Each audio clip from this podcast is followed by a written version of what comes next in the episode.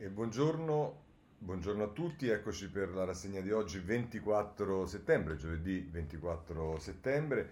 Oggi i giornali titolano in modo, in modo variegato, diciamo forse è la prima volta dopo tanti giorni in cui eh, ciascun giornale segue un filone, segue un filone del, quello delle, dei 5 Stelle, il Corriere della Sera, scontri d'espulsione, i 5 Stelle nel caos, e poi però dice Grillo attacca, non credo nel Parlamento. Verremo, verremo subito a questo. Governo, il nuovo fronte alla riforma elettorale, invece la mette sulle riforme Repubblica. Si occupa invece direttamente del governo, ma sul tema del, eh, più dei provvedimenti diciamo, economici, che è quello delle tasse. Governo niente rimpasto, ora giù le tasse, questa è la stampa. Eh, un invito incalza il governo ad occuparsi del recovery fund, è il domani con il direttore Stefano Feltri, basta convegni e cominciate a riparare i tubi dell'acqua. Eh, invece il giornale si occupa del centrodestra, svolta nella Lega, Salvini affiancato, questo è il titolo di apertura. Il tempo invece è una questione romana ma di grande rilievo e conosciuta dai cittadini romani, che è quello della faida delle bancarelle, la piovra delle bancarelle è il titolo del tempo. Ehm, Libero si occupa ancora dei grillini, spariti ovunque tranne in Parlamento.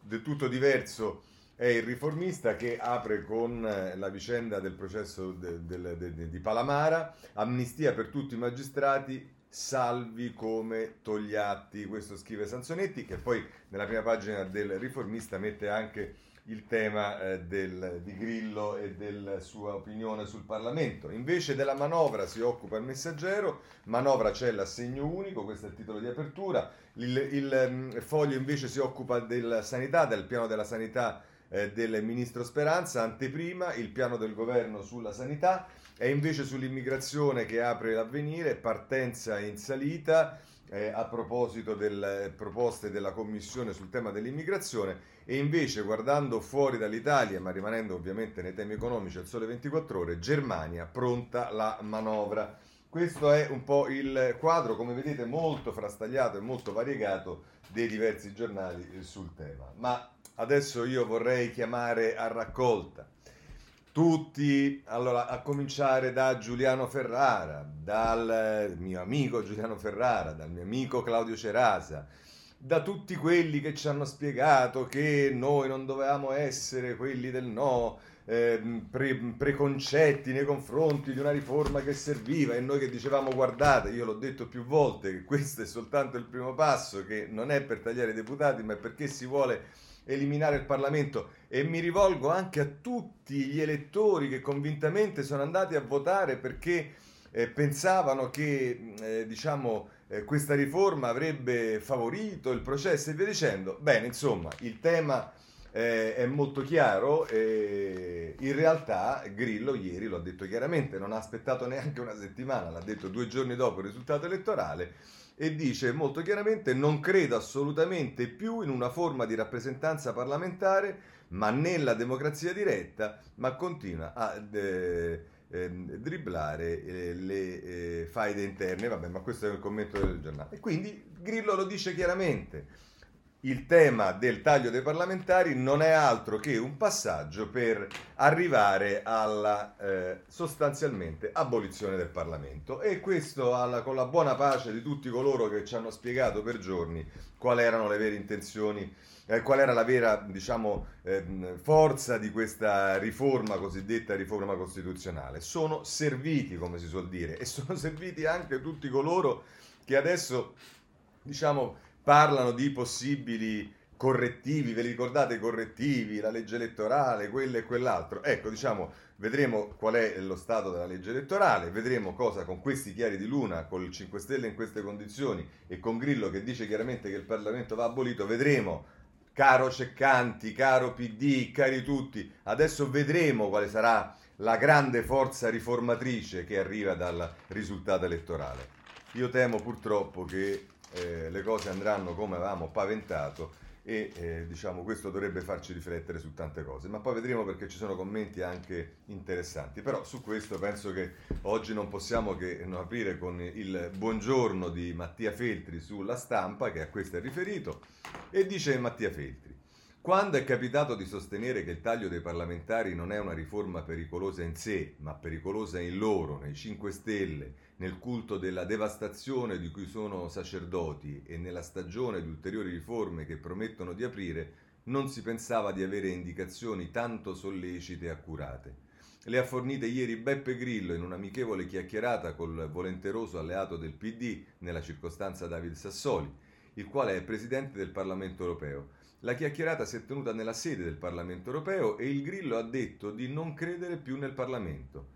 Non quello europeo in particolare, non ci crede in generale. Domenica è andato a votare con la matita dietro la cabina e gli sembrava di stare nelle caverne. Le magnifiche sorti dell'umanità risiedono nel web e sarà il web a liberarci dal gioco del, dal gioco del passato. Non credo più in una, eh, non credo più in una rappresentanza parlamentare, credo nella democrazia diretta fatta dai cittadini col referendum. Non certo dei referendum con matita e cabina, ma un referendum a settimana su piattaforme come la Rousseau. Noi l'abbiamo, ha detto Grillo, funziona benissimo. E chiude così Mattia Felti. Trasparente come un cristallo, bisognerebbe aggiungere Dunque si chiude il Parlamento e una volta a settimana si va su Rousseau e si risponde a domande tipo volete reintrodurre la pena di morte? Volete espellere tutti gli immigrati? Hai qualche utilità la libertà di espressione? Riapriamo un paio di lager qua e là? Io francamente non vedo l'ora, anche perché Grillo ha aggiunto che serve recuperare senso dell'umorismo e le ultime percentuali dei 5 Stelle un po' di buon umore lo restituiscono. Eh, mitico, geniale eh, Mattia Feltri sul, sulla stampa, ma su questo argomento tanto poi ritornerà perché ci saranno tutti gli articoli sulle, sulle riforme, eh, vedremo, ci sarà da, da divertirsi, no purtroppo, da piangere, ma insomma, ed è il riformista. Prima pagina, editoriale non firmato, quindi presumibilmente attribuibile al direttore, Grillo propone aboliamo il Parlamento. Beppe Grillo ne ha combinata un'altra 21 ore dopo la conclusione del referendum vinto dai 5 Stelle, che ha sancito il taglio del numero dei parlamentari, ha candidamente dichiarato che la tesi sostenuta da tutti i sostenitori del no era giusta e che la campagna dei 5 Stelle e di Travaglio era ipocrita, e cioè che è vero che il taglio dei parlamentari è solo il primo passo per abolire il Parlamento Grillo sostiene che la piattaforma Rousseau del suo amico Davide Casaleggio funziona molto meglio delle antiche assemblee di Montecitorio e Palazzo Madama e di tutti i decrepiti parlamentari dei paesi democratici dell'Occidente, mette tra parentesi eh, il riformista, e che può diventare lo strumento principale della democrazia diretta.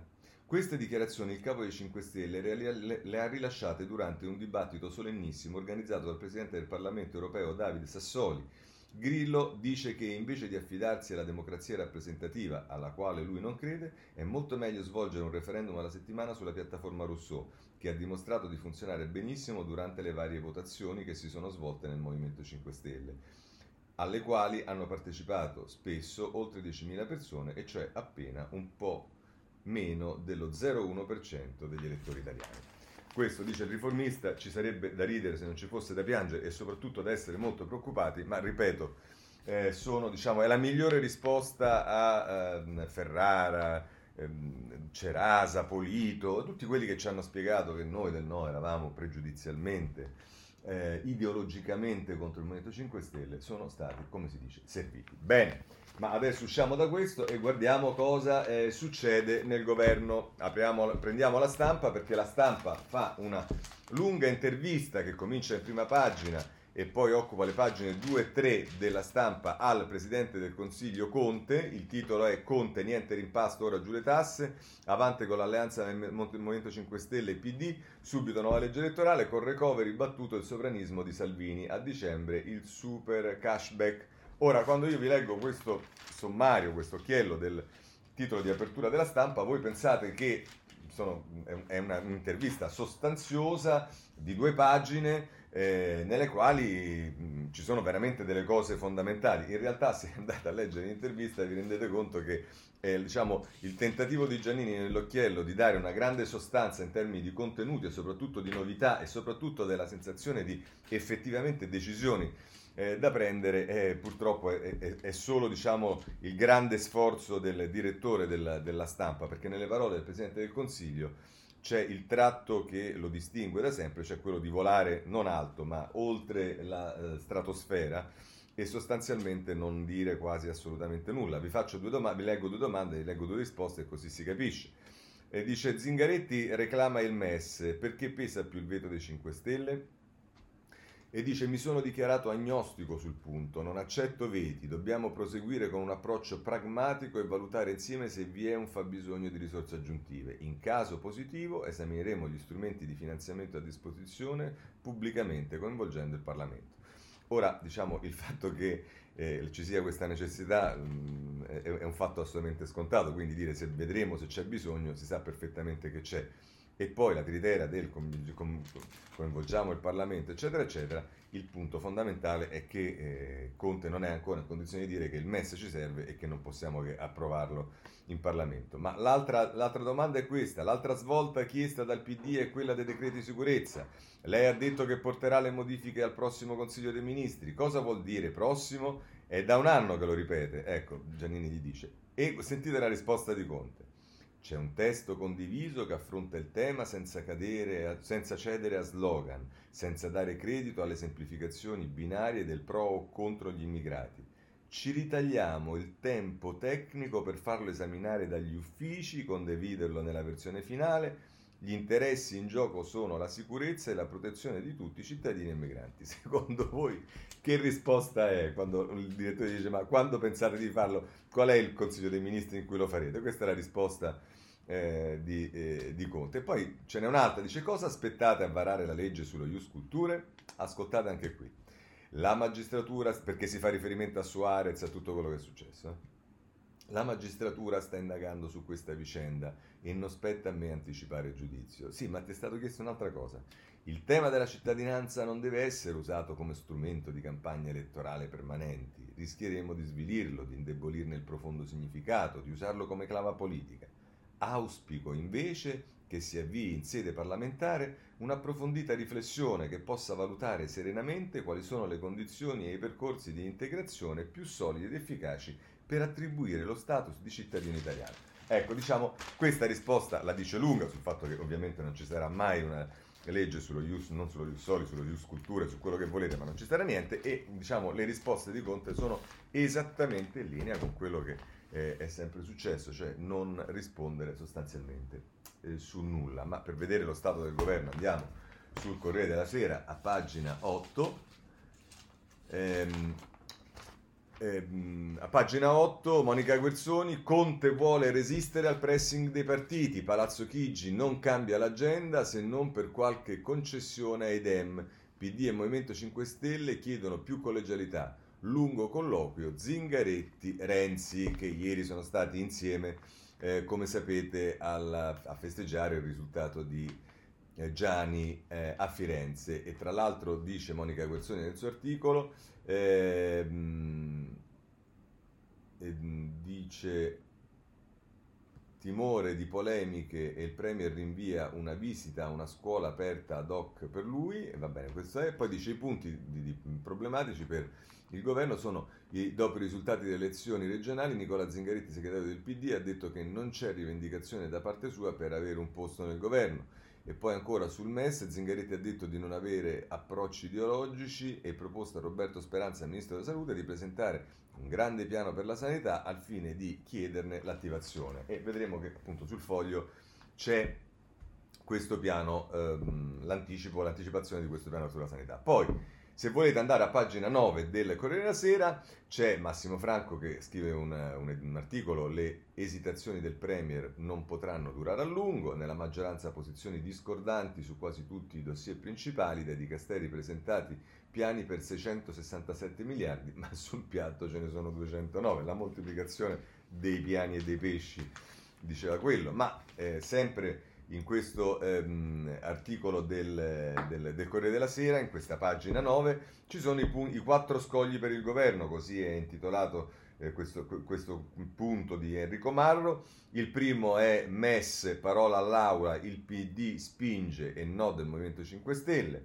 Sulla legge elettorale soglie e preferenze dividono gli alleati e come vedremo il tema è risolto perché non se ne parlerà più e poi Recovery Fund, battaglia tra ministri per i fondi europei e poi il, ehm, eh, sui decreti di sicurezza, eh, contrario al movimento, l'ultimatum DEM su appunto i decreti di sicurezza. Questa è la situazione nella quale si trova il governo, illustrata da il Corriere della Sera, ma ehm, l'abbiamo vista anche su, su, altri giornali. E allora cominciamo a guardare eh, diciamo, mh, quali sono eh, gli scenari per il governo e un'analisi del voto per quanto riguarda gli altri partiti prima di entrare poi direttamente nel, eh, diciamo nella, nella, nella, valutazione, nello sguardo sul, su, sulle ripercussioni sui partiti, dei voti che ci sono stati, del risultato elettorale che c'è stato eh, lunedì. Eh, partirei con Polito proprio sul Corriere della Sera perché eh, obiettivamente diciamo è, è, è utile leggerlo. Dice le riforme un passo alla volta. Allora, scrive Polito, la senatrice Barbara Lezzi per eh, per rimarcare la portata della sconfitta dei 5 Stelle alle regionali, ha detto al Corriere è un disastro, il 70% che ha votato sì al referendum non ha votato per noi.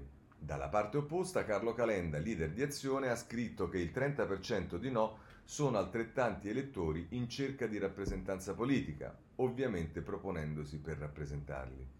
Quattro anni fa, di fronte alla sconfitta del suo progetto di riforma costituzionale, Matteo Renzi si consolò individuando nel 40% di chi aveva votato sì una base politica da cui poter ripartire. Non andò così allora, non andrà così adesso. Mi permetto di eh, segnalare a Polito che ci sono due piccole differenze. La prima, sostanziale, è che sarebbe stato molto utile e comunque molto diciamo, interessante vedere se bocciato il referendum, se si fosse andato a votare, quale sarebbe stato il risultato del Partito Democratico guidato da Matteo Renzi.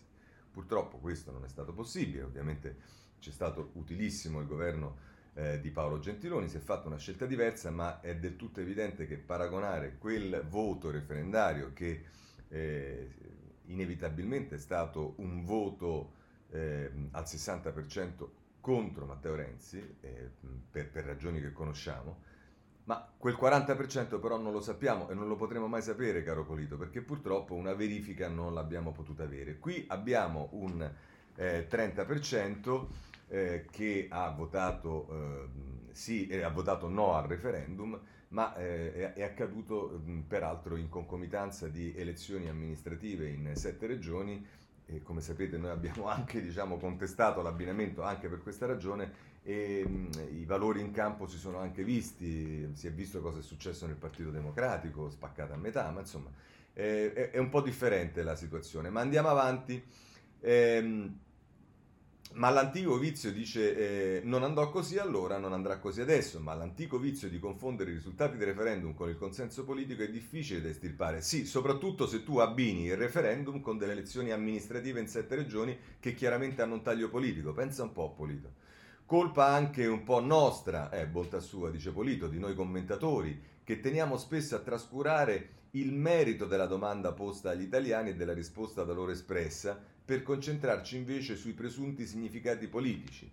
E scrive Polito, invece è possibile individuare nei comportamenti degli elettori in materia costituzionale una coerenza, un filo rosso che può tornare utile a chi volesse ricominciare a tessere la tela dell'aggiornamento della carta consiste in questo, dicono di solito no a una grande riforma, mito ormai quarantennale della politica italiana, cioè a un radicale rifacimento della nostra democrazia, ma possono dire sì a una piccola riforma, cioè a interventi mirati, comprensibili nella loro semplicità, chirurgici, che cambiano un connotato senza stravolgere il volto. E allora, caro Polito, ti dico che la realtà è che, diciamo, eh, la mancanza di una riforma organica strutturale è quella che sta condannando questo paese da anni in tutte le sue inefficienze, perché appunto sappiamo perfettamente che non è il semplice taglio dei parlamentari, la riforma chirurgica a risolvere i problemi, ma dovrebbero essere riforme molto più organiche e probabilmente queste non si sono fatte anche perché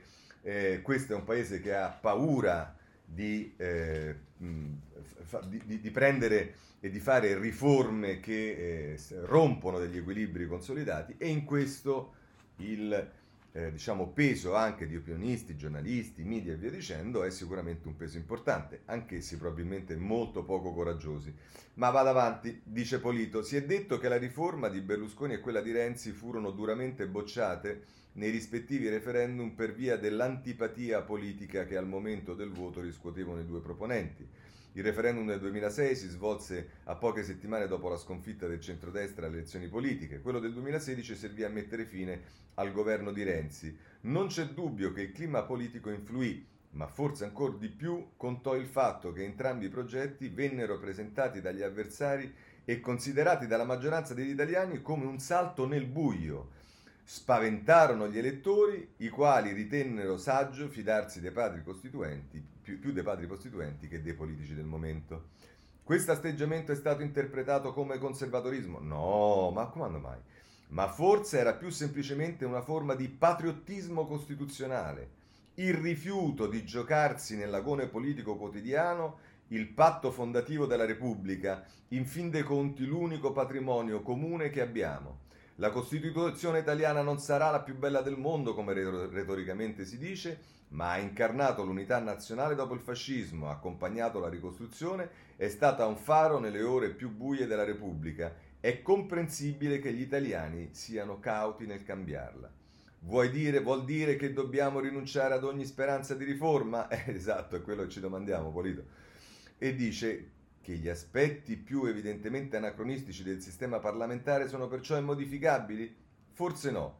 E il successo dell'ultimo referendum lascia aperta una porta. Se si procede un passo alla volta ci sono possibilità di coinvolgere, di convincere l'elettorato. Ecco, diciamo allora, quest'ultima frase di, e il successo dell'ultimo referendum lascia aperta una porta. Il successo dell'ultimo referendum lascia aperta la porta che spalanca quello che è il disegno dei Grillo e dei Grillini, cioè quello di abolire il Parlamento e sostituirlo con la piattaforma Rousseau, detto mh, testualmente da Grillo, quindi non è che stiamo esagerando, è quello che ha detto Grillo. E contemporaneamente, caro Polito, vedremo, e adesso lo vedremo, come il voto eh, come dici, chirurgico, la, la, la, riforma chirurgica, come schiuderà un, processo, un processo di piccole riforme che tutte insieme metteranno a posto i problemi di questo paese che sono conosciuti da 40 anni e che per l'appunto ogni volta che si prova a risolverli invece si trova gente che eh, ti spiega che la Costituzione, eccetera, eccetera. Vabbè, questo è il quadro della situazione, questo è, è Polito sul Corriere della Sera, ma poi abbiamo, dobbiamo andare eh, rapidamente, eh, invece mi occuperei degli scenari.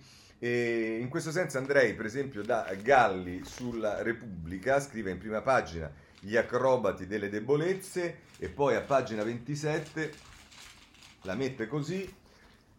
Eh, benché le elezioni siano terminate in pareggio, benché sia stata rallentata l'avanzata delle destre, il sistema politico non ha acquistato solidità. Evitata la spallata e il terremoto, restano profonde fessurazioni che minano gli, appa- gli, apparenti equilibri. Siamo lontani da una situazione di stabilità competitiva sul modello di CPC, dal loro duro braccio di ferro eh, misurato sui risultati elettorali.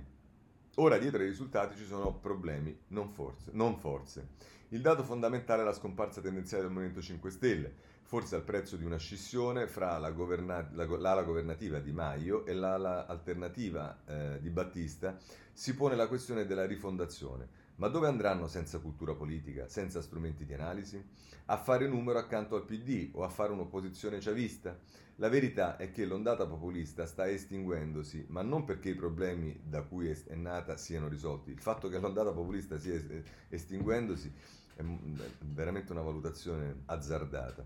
Eh, dice ancora, anzi perché si sono aggravati a causa del Covid, perché si sta cominciando a capire che, al contrario di quanto sosteneva Grillo, la politica non è facile, richiede idee e competenza. Qui, insomma, lo squilibrio è dato dal fatto che un, patto, un partito prossimo all'inesistenza è privo di una rotta politica e il più numeroso in Parlamento e nel governo. La destra poi è stata frenata nel suo obiettivo di vincere in Puglia e Toscana, ma guadagna le Marche, governa 15 regioni su 20 e vale circa metà dell'elettorato nazionale. La peculiarità di queste elezioni, territorialità, personalizzazione, non saranno riprodotte in quelle politiche generali. Qui lo squilibrio sta nel fatto che non si sa quale destra emergerà dal presente cespuglio evolutivo. a parte quella del nordista di Zaia, quella nordista di Zaia, fortissima ma, anche, ma che non può avere ambizioni nazionali e a parte quella moderata di Berlusconi in via di scomparsa, quella sovranista di Salvini, leader non più indiscusso, ma non ancora sull'orlo del licenziamento, oppure quella nazionalpopolare di Meloni? In ogni caso la strategia di individuare il problema in modo emotivo e di fornire soluzioni semplicistiche o azzardate ha ormai mostrato i suoi limiti. Da parte sua, il PD di Zingaretti recupera, anche se i tre governatori vittoriosi non sono espressione del segretario, ma qui lo squilibrio sta nel fatto che il PD ha poche idee ed è privo di partner credibili. Il Movimento 5 Stelle è in crisi e il centro tende a estinguersi, come dimostra il caso Renzi. E certo. Se si vuole porre come forza di garanzia del sistema, quello del PD sarà un esercizio di equilibrio senza rete e senza egemonia. Eh, io penso che poi saranno i fatti a dimostrare se eh, Renzi e Italia Via sono scomparsi, eh, come diciamo, si, si, si, continua a voler far credere e soprattutto senza tenere conto dei risultati elettorali effettivi. Ma eh, benissimo, andiamo avanti. Eh, c'è ancora da prendere eh, il domani con l'editoriale del direttore ehm, Stefano Feltri che dice anche chi ha votato no al referendum sul taglio dei parlamentari o per i partiti usciti sconfitti dalle elezioni regionali, la Lega di Matteo Salvini, 5 Stelle e chiaramente si deve mettere anche Italia Viva, deve prendere atto del risultato. Il governo esce dal voto più stabile, di elezioni anticipate non se ne parla, la legislatura durerà fino al 2023. Sono le condizioni ideali per gestire. Tra l'altro vorrei segnalarvi perché ci ritorno, quando si dice i partiti usciti sconfitti dalle elezioni, tutte le sconfitte si valutano, si valutano sulla base della diminuzione, così come le vittorie, della diminuzione dei voti rispetto alle precedenti elezioni. Poi si può fare il paragone con le, le omologhe, cioè le regionali dell'altra volta, oppure rispetto alle politiche, oppure rispetto alle europee. Ma come si fa a dire che Italia Viva esce sconfitta dalle elezioni quando è la prima volta che si presenta, prende il 7 in Campania, il 4,5 in Toscana, il 3 e rotti in, nelle Marche, poi certamente prende l'1 e rotti in Puglia e via dicendo, ma sono tutti voti che non sono paragonabili con prima. Quindi ci deve essere proprio una volontà malevola di eh, mettere, se addirittura si facesse riferimento ai sondaggi, rispetto ai sondaggi Italia Viva è ben oltre quello che gli danno i sondaggi. Io vorrei sapere con quale onestà intellettuale uno scrive che Italia Viva esce sconfitta dalle elezioni. Ma purtroppo le cose eh, vanno così. Eh, andiamo avanti. Sono le condizioni ideali per gestire in modo immediato e responsabile i fondi in arrivo dall'Unione Europea, 209 miliardi, che possono mettere le basi per una crescita duratura e sostenibile o alimentare i peggiori sprechi. Il governo Conte è fermo, ha linee guida sugli investimenti da finanziare, continua a raccogliere idee, a sollecitare proposte ed ascoltare tutti. Pur non essendo parco di dichiarazioni, il Presidente del Consiglio Giuseppe Conte nulla ci ha lasciato intendere su quale sia la sua visione del Paese. Gli slogan su svolte verdi, digitalizzazione e infrastrutture vanno riempiti di proposte e numeri. Le grandi riforme hanno bisogno di tempo, richiedono musi, mesi di negoziato, hanno esiti incerti, mentre i progetti da finanziare con i fondi europei devono essere semplici, misurabili nell'esito e prevedibili nei tempi di esecuzione. Tutti criteri che molti degli interventi continuamente evocati dall'esecutivo non rispettano. Sacrosanto pensare di rivedere le imposte su famiglie e imprese, ma non è a questo che servono le risorse di un piano che si chiama Next Generation EU. Sono soldi per la prossima generazione, lo traduciamo a beneficio dei non anglofoni, non per quella attuale che beneficerebbe degli sconti fiscali e che vota oggi. Benissimo, i grandi scenari sull'idrogeno, forse è davvero l'energia del futuro, ma non certo del presente. Invece di continuare a perdere tempo con questi argomenti da convegno, sarebbe il caso di cominciare da piccole cose concrete. Un esempio vogliamo, un esempio, vogliamo la svolta verde o blu del paese. Bene, partiamo dagli acquedotti. Un italiano su quattro riceve acqua su tubi che hanno perdite superiori al 55%. Secondo i dati dell'autorità sull'energia, questo significa perdere 60 metri cubi di acqua al giorno per ogni chilometro di acquedotto. I fortunati che vivono in zone con impianti in buone condizioni ricevono comunque soltanto il 65% dell'acqua immessa nel sistema. Le infrastrutture sono vecchie, il 25% ha più di 50 anni e non sono preparate a reggere gli sbalzi dovuti a, a improvvise siccità, siccità e alluvioni prodotte dalla crisi climatica. Ci vogliono miliardi di investimenti, 7,2 secondo le imprese di settore, ma non servono mesi di studio o grandi piani. Sappiamo già dove spenderli. Le piccole cose sono grandi impianti immediati anche sull'ambiente, in grandi impatti immediati anche sull'ambiente. Dopo mesi di annunci è ora che il governo passi ai fatti. Questo scrive eh, Stefano Feltri sul, eh, sul domani. Eh, vorrei proporvi ancora eh, a questo punto ehm, eh, Sallusti dal giornale perché invece Sallusti si occupa del eh, centrodestra e, e, lo fa in prima pagina e poi passiamo eh, alle altre notizie. Credo che nessuno possa permettersi di insegnare a Matteo Salvini e Giorgia Meloni come incrementare il consenso, in questo entrambi sono dei fuoriclasse. Altra cosa è la certezza che tanto consenso personale porti di per sé a una proposta politica percorribile e sostenibile nei fatti e nel tempo. Niente è più ostico di un consenso alla moda, diceva Margaret Thatcher, lasciando intendere il pericolo. Le mode passano, insito anche in politica, nelle fiammate di successo. Il grillismo ne è un esempio perfetto, cotto, mangiato e digerito nel giro di pochi anni, proprio perché fondato su una moda, l'anticasta, invece che su una cultura di governo. Il centrodestra non è una moda, sta per compiere 30 anni di onorato servizio, ma una realtà imprescindibile dell'offerta politica italiana. Non è una moda, ma a volte si ha l'impressione che i suoi leader, eppure i suoi elettori, seguano mode più o meno improvvisate, che la Lega di Salvini stia, cadendo, stia cedendo voti a Fratelli d'Italia della Meloni e che ancora prima Forza Italia abbia in parte travasato i suoi a entrambi, dimostra che l'elettorato non di sinistra non ha ancora trovato un baricentro solido e stabile dopo l'azzoppamento di Silvio Berlusconi, il quale per quello che ne so, sarebbe stato invece ben felice di collaborare con un socio cui portare in dote il patrimonio politico e culturale di Forza Italia, senza il quale non può esistere il centrodestra, ma solo una destra-destra che è cosa ben diversa. Non è la somma che fa il totale, come direbbe Totò, ma queste continue oscillazioni al suo interno rendono oggi fragile, fragile il centrodestra. Si naviga un po' a vista cercando di intercettare il vento e le mode del momento, un giorno europeisti e l'altro euroscettici, conservatori ma anche anticasta per non lasciare campo ai grillini, rigorosi sulla lotta al Covid ma anche no, disposti a dialogare con il governo sulle cose serie ma anche a sfiduciare i suoi ministri. Faccio i miei migliori auguri di successo personale a Salvini e alla Meloni, ma siccome, lo sanno anche loro, soli non andranno mai da nessuna parte, un giorno o l'altro qualcuno dovrebbe prendere in mano le redini dell'intera coalizione, sacrificando qualcosa del proprio partito. Salvini non l'ha fatto, la Meloni per ora non vuole farlo, Berlusconi oggi non può farlo. Verrebbe da dire per fortuna che le elezioni politiche so, non sono imminenti. Eh, insomma, severo, eh? Questo editoriale di Sallusti sul centrodestra. E direi che con questo a questo punto possiamo chiudere, vediamo però, abbiamo dato un panorama, ancora oggi francamente poi le notizie sulla politica sono un po' tutte le stelle, le, le stesse, per esempio volete sapere dei 5 Stelle, tutti i giornali ne parlano, per esempio il Corriere a pagina 5, caos, Movimento 5 Stelle, scoppia, scoppia il caso Crimi e Grillo attacca il Parlamento, l'abbiamo visto, il reggente convoca l'assemblea ma non ci andrà, il fondatore tenetemi fuori e difende eh, Rousseau. Questo a pagina 5. Se poi andate a pagina 7, la crisi dei 5 Stelle, retroscena di Alessandra Raghi e Alessandro Trocino. Le accuse ai vertici, la gente non è stata coinvolta, ma anche a Di Battista. Basta con questo astio.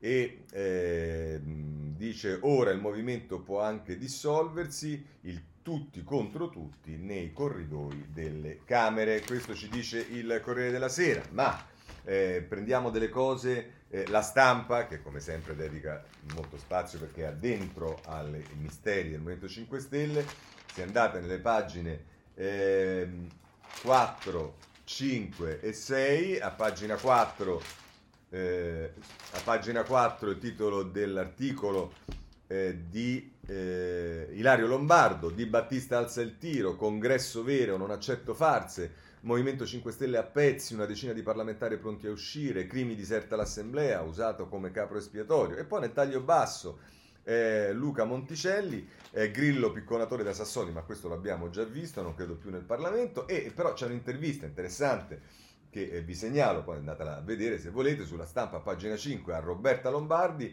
Diba Di Maio, scelgo Fico. Raggi candidata non convincente, non vincente, capogruppo Movimento 5 Stelle in Regione Lazio, dice non parliamo di leadership, ora Beppe ci deve traghettare verso gli stati generali, dobbiamo entrare in una fase nuova. Ehm, e, e, tra l'altro dice se Casaleggio è un iscritto semplice credo possa lasciare Rousseau nelle mani del Movimento 5 Stelle, un po' provocatoria la, la Lombardi, nel risultato ci siamo dentro eh, tutti, anche chi ha costruito una carriera politica usando il Movimento 5 Stelle. E poi dice io Presidente della Regione Lazio, certo che mi piacerebbe, ma le cose si condividono. Eh, va bene, questo è quello che ci dice il, eh, il, la stampa nelle, nella pagina 4, eh, 5 e però c'è anche la pagina 6 che è interessante perché avete visto l'altro giorno c'era, ieri c'era la cosa del messaggero che diceva che c'era un patto tra PD e 5 Stelle per mandare la, eh, Zingaretti al governo a fare il vice, vicepresidente. Eh, si sarebbe dimesso dalle, dalla regione Lazio, la Lombardi sarebbe stata appoggiata dal PD e la regione Lazio quale candidata a presidente e però i 5 Stelle avrebbero tolto di mezzo a Roma Virginia Raggi. Ehm, oggi abbiamo un altro schema che è quello di Fabio Martini che dice Torino ai grillini, Roma al PD, il patto segreto per le comunali, quindi lo scambio non è più con la Regione Lazio ma con eh, Torino.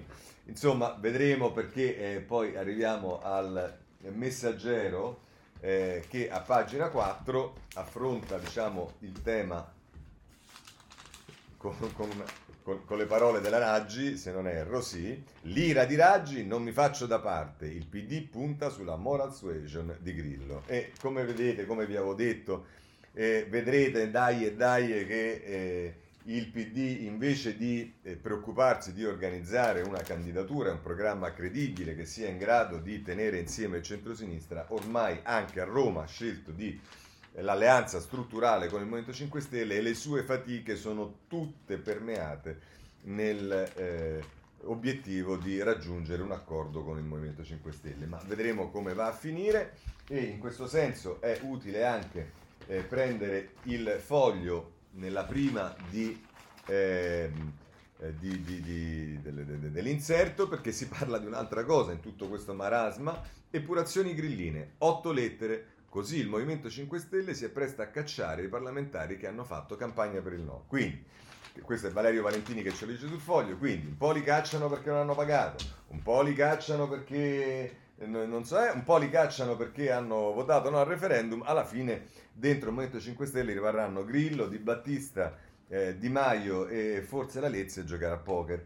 Va bene, andiamo avanti, lasciamo il Movimento 5 Stelle, passiamo alla Lega che pure non ha pochi problemi. Eh, sembra delle svolte di Salvini, ma vedremo che cosa succede. La grande svolta è che fa una segreteria, pensate voi qual è il cambio che può eh, esserci. Ma insomma, il Corriere della Sera, pagina 10, con eh, Virginia Piccolillo ci dice Salvini ora delega, nasce la segreteria, scintille con Toti sulla leadership. La Lega, la Lega, avrà i dipartimenti, ci organizziamo da partito vecchia maniera, il governatore chiede un, una costituente, il gelo del capo del carroccio, il governatore ovviamente è Toti.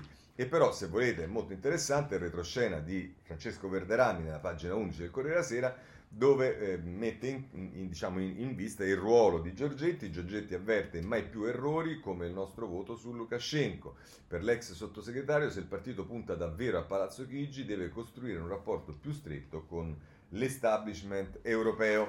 Questo ci dice il Corriere della Sera. Per rimanere alla Lega, però, è utile andare sul giornale perché avete visto già dall'editoriale di Sallusti che è diciamo, eh, molto eh, critico, nel senso che affronta la questione senza troppi eh, veli, e mm, così è anche eh, nella, nella, pagina 5 dove c'è eh, Paolo Bracalini che intervista ehm, Cacciari che dice Zaia è l'uomo giusto per esportare al sud il modello veneto. Il filosofo dice incarna una destra moderata e seria, ma non sfiderà Salvini, non è Tosi. Eh, questo è quello che dice, eh, che dice eh, il giornale, che poi mh, ha una, diciamo, un intervento di Mannheimer, che sapete è stato un sondaggista di punta per molto tempo, poi ha avuto dei problemi ma eh, fa, contrasta la, la, la, la, notizia che, viene, che sta data a tutti i partiti, cioè la fake news del PD, primo partito italiano, la Lega resta in pole, i Dem sono indietro di 4 punti. Questo è quello che ci dice il giornale. Ma abbandoniamo anche eh, il, il, la Lega e eh, voglio segnalarvi la notizia, anche qui stiamo parlando del mondo della destra che in questo momento sembra un po' diciamo specularmente travagliato, tanto quanto forse più quello del centrosinistra. E allora a pagina 7 del, eh, de, della stampa abbiamo un'altra notizia. Prima avete visto che eh, Toti pensava a Zai e dicendo, e qui invece ti dice, nel retroscena di Amedeo Mattina, il patto tra Toti e Carfagna, fondiamo un nuovo centro, un tandem alla guida del progetto politico per andare oltre Forza Italia dice che molti esponenti azzurri temono di finire stritolati tra Lega e Fratelli d'Italia e che l'idea è di coinvolgere anche Calenda che però guarda con fastidio a destra. E questa è un'altra ipotesi, vedete come i giornali si sbizzarriscono perché in effetti diciamo, è una fase talmente confusa nella quale ogni, ognuno può dire quello che vuole e nessuno è in grado di smentire. Ma per quanto riguarda il centrodestra, vi dicevo, la, la, la, l'approccio critico ehm, del giornale e questo lo vediamo nelle pagine 2 e 3.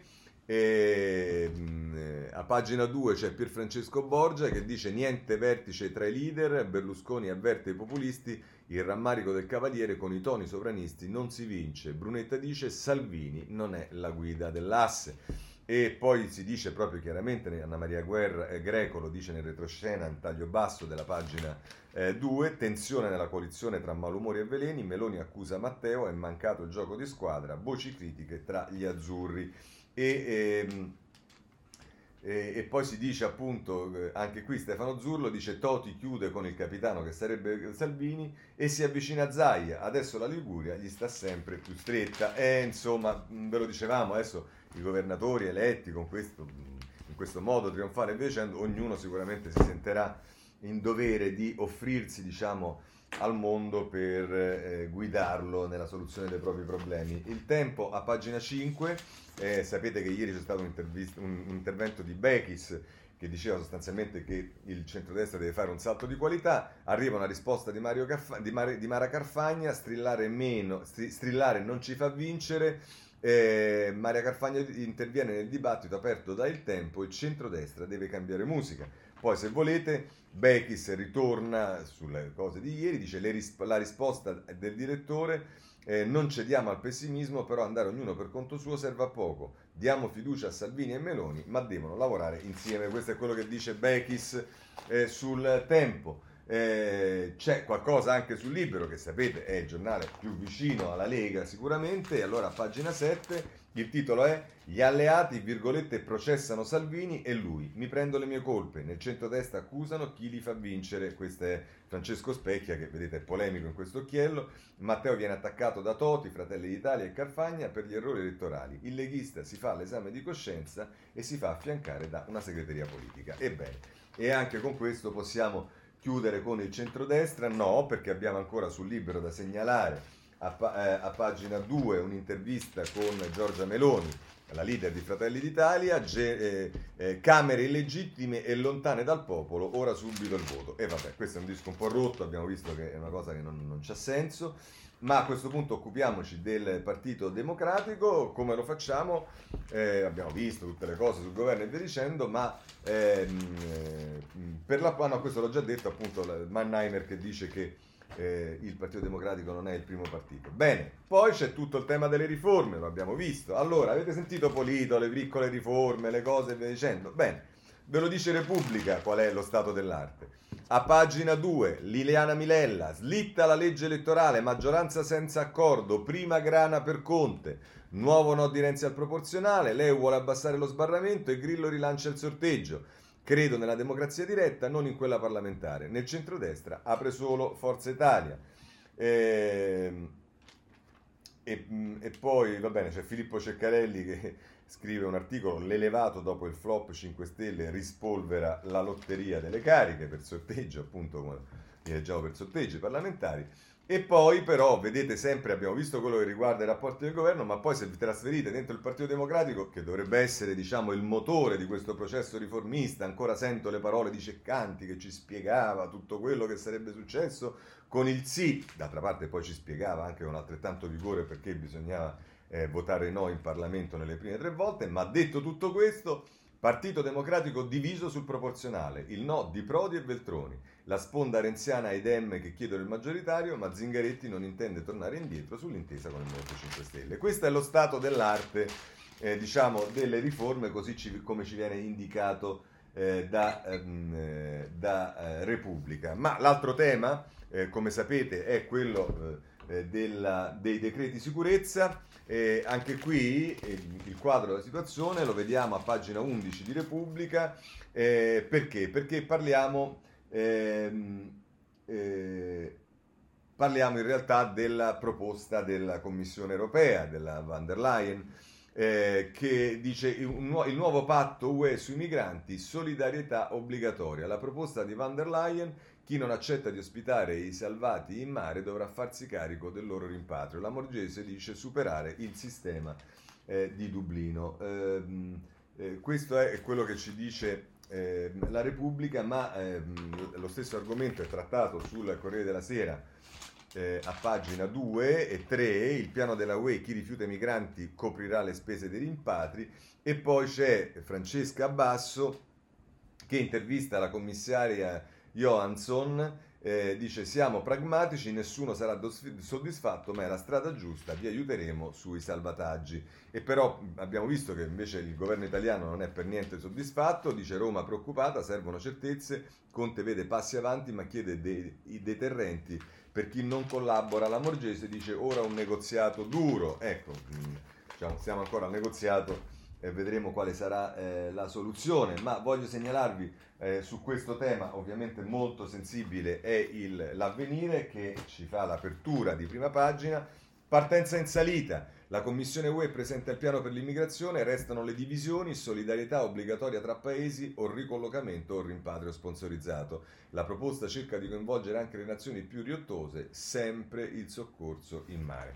Così è diciamo, il, la, la, posizione del, dell'avvenire, ma a questo proposito prendo la stampa perché c'è Manconi che scrive eh, a pagina 25 della stampa e vi andiamo subito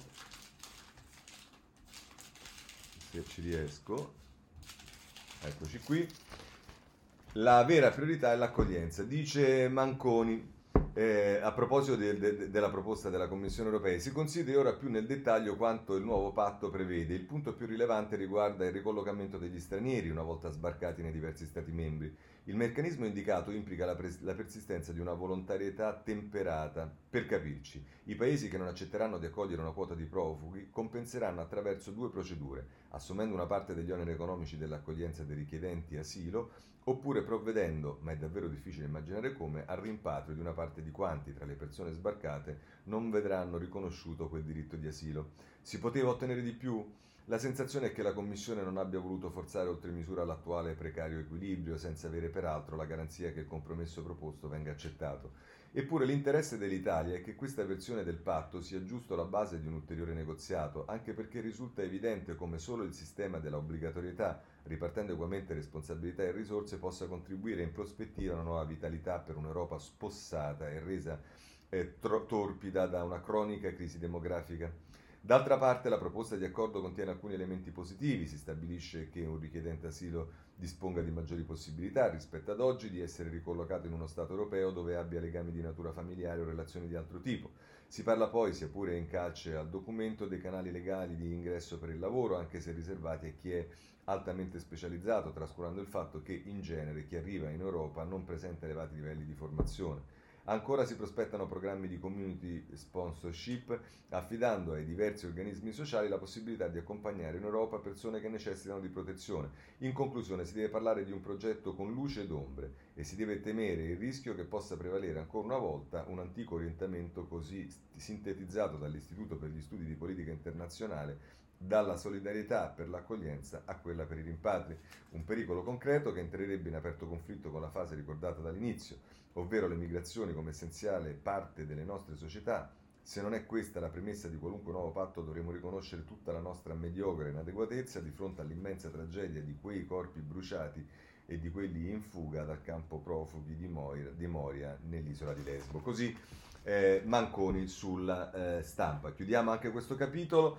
ehm, eh, però invece rimaniamo sul tema migranti con il processo a Salvini, eh, è Repubblica che se ne occupa eh, a pagina 3.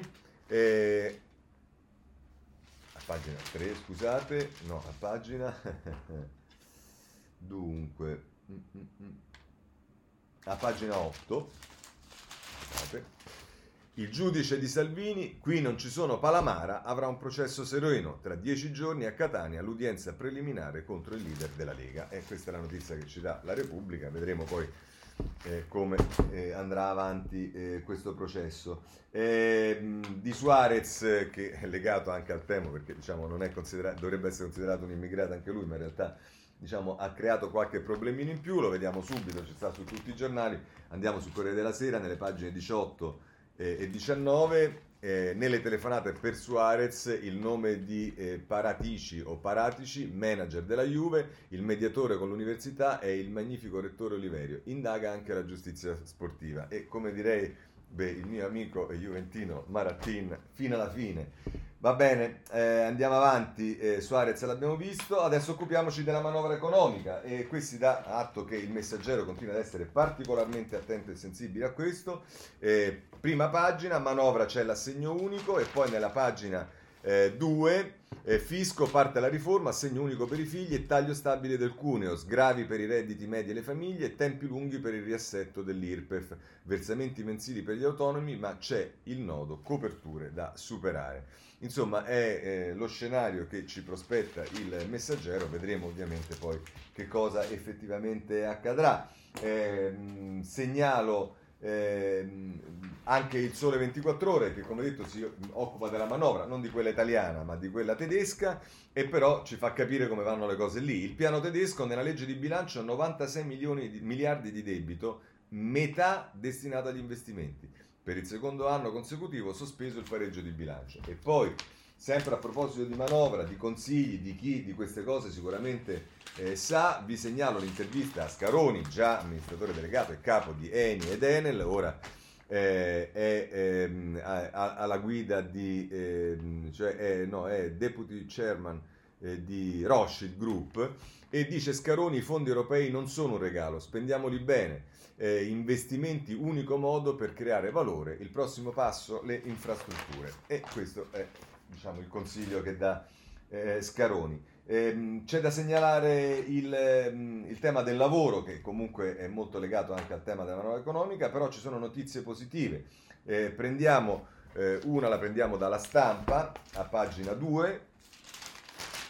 Eh, no, a pagina 2, ovviamente ho sbagliato, eh, sarà a pagina a pagina, boh, forse a pagina 12, vediamo, eh. No, forse nelle pagine di economia però. Però è una bella notizia che volevo prendere dalla stampa perché riguarda la Fiat di Torino e chissà se lo troverò mai, se no lo prendiamo dal Sole 24 Ore. Insomma, comunque, grazie all'auto elettrica eh, grazie all'auto elettrica, mh, mm, eccolo qua, scusate, pagina 22. FCA, l'elettrico rilancia Torino, piena occupazione dopo 10 anni, rientrano 4.000 lavoratori, la FIOM al governo, ora il piano nazionale per l'automotive. Questo ci dice la stampa, ma ci sta poi un altro tema che è quello invece eh, dei rider, e questo lo prendiamo da Avvenire, che a pagina 21, se non erro, Vediamo se ho preso giusto. Sì, sono autonomo o dipendenti i nodi del contratto dei rider. Il Ministero del Lavoro riaccende i riflettori sull'inquadramento dei ciclofattorini, i confederali insistono sull'applicazione del contratto nazionale della logistica. E Sbarra della, della CISL dice gioca al ribasso sulle retribuzioni, Ichino dice servono nuove regole, Tiraboschi è il momento di riformare la legge Biaggi.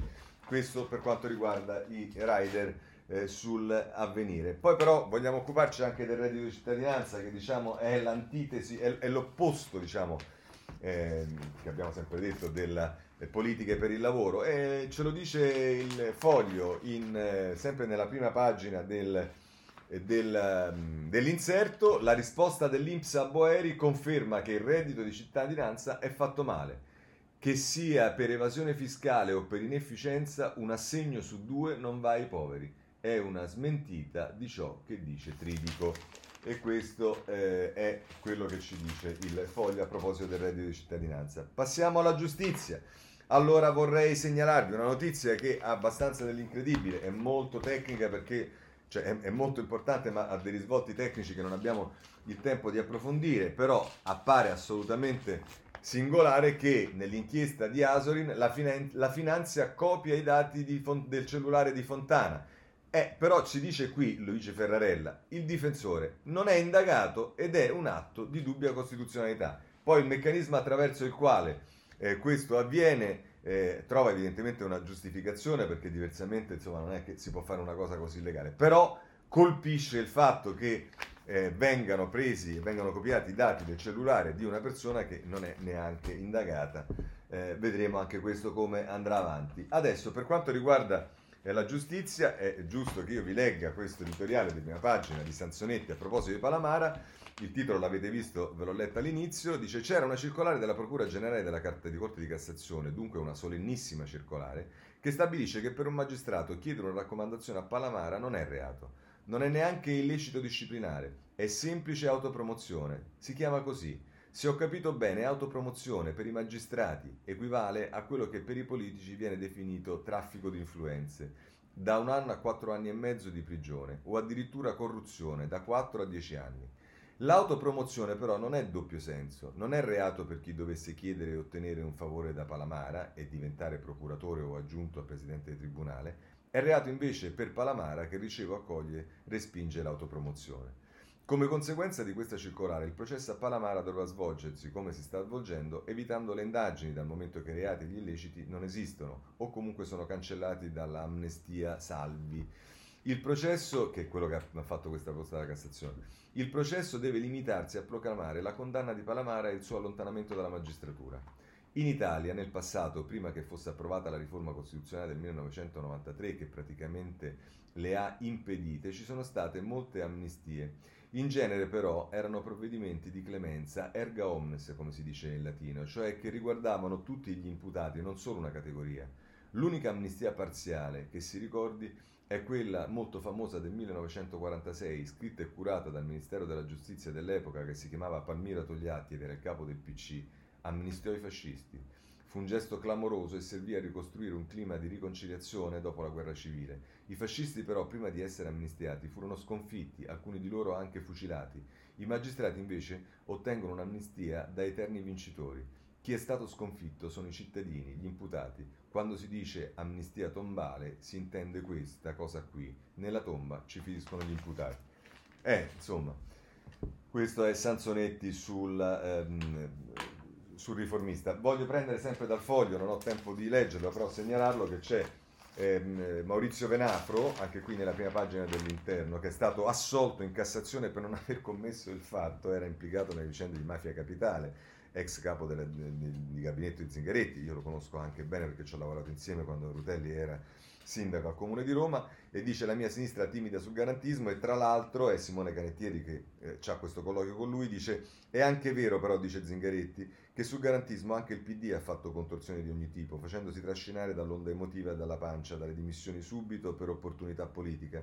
Concordo eh, da parte del PD in passato, e questo è quello che gli diceva, che gli dice Canettieri, dice che Venafro, concordo, da parte del PD in passato c'è stata troppa timidezza, invece il garantismo dovrebbe essere una battaglia della sinistra.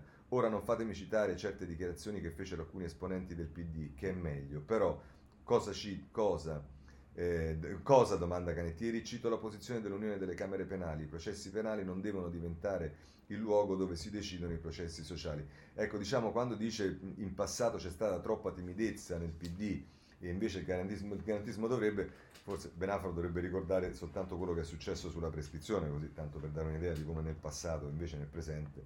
E chiude però Benafro con una cosa bella che ha scritto, ormai è andata almeno la sua storia, Ah ecco, lo, ah, ecco ancora lo sfogo della eh, moglie di Venafro su Facebook, rispetto i giudici e i PM, ma voi giustizialisti no. La vostra condanna è la vostra infinita ignoranza, il vostro livore intellettuale, il vostro anno zero dell'intelletto. Per tutto questo non arriverà mai l'annullamento della Cassazione.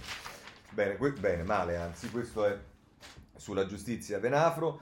Eh, per quanto riguarda le bancarelle se ne occupa eh, il tempo, vi ho letto il titolo in prima pagina. Per quanto riguarda la sanità, come dicevo, il foglio con eh, il direttore Cerasa eh, dà un'anteprima, il piano del governo sulla sanità. Eh, dice Zingaretti chiede al ministro della salute di tirare fuori dal cassetto le linee guida per rafforzare il sistema sanitario. Il testo sarà presentato il 15 ottobre, ma Speranza anticipa qualcosa al foglio. C'è un numero chiave, 10%, e chi vuole lo può leggere, noi purtroppo non abbiamo eh, il tempo. Per quanto riguarda il virus, vi segnalo due questioni. Il, vabbè, due questioni. Su tutti i giornali c'è l'andamento della situazione. A pagina 15 del eh, Corriere della Sera, Genova, obbligo di mascherine in centro, ordinanza della regione per un potenziale focolaio, la Francia divisa in zone, Parigi locali aperti fino alle 22, insomma eh, la situazione è in Italia meglio che nel resto d'Europa, ma comunque cresce preoccupantemente. Eh, segnalo sul Sole 24 Ore il, l'architetto Boeri che eh, nella pagina 2 spiega come le città eh, dal Covid le città arcipelago, più verde, più aria, ora, eh, orari liberi, eh, come il Covid segnerà anche il cambiamento delle città. Eh, per quanto riguarda eh, gli stadi, vi segnalo sul Corriere della Sera, eh, a pagina 17, che si, si, ha tutto un dibattito, gli esperti, governo e esperti, scontro sugli stadi, sia un tifoso su tre e no una pazzia, questo è quello che accade, vedremo che succederà. sulla scuola prendo il domani eh, per chiudere con queste notizie un po' random che a pagina 3 dice abbiamo riaperto solo a metà la prima protesta della scuola nata come forma di mobilitazione spontanea al lockdown il comitato guidato da Maddalena Faragnino sfida il governo. Non è uno sciopero insieme alle famiglie denunciamo una disorganizzazione inaccettabile. Eh, notizie che riguardano autostrade ce le dà il sole 24 ore verso la scissione cassa depositi e prestiti pronta al passo indietro. E invece per quanto riguarda l'ILVA è il messaggero a pagina 20 eh, che ci dice anche lì che se ne sta per andare ehm, eh, ArcelorMittal e lo vediamo a pagina 20 eccolo qua. Ilva, i commissari lasciano il tavolo più vicino l'addio di ArcelorMittal. Bene, con questo concludiamo e se volete ci vediamo domani alla stessa ora alle sette e mezza per la rassegna stampa. Buona giornata a tutti.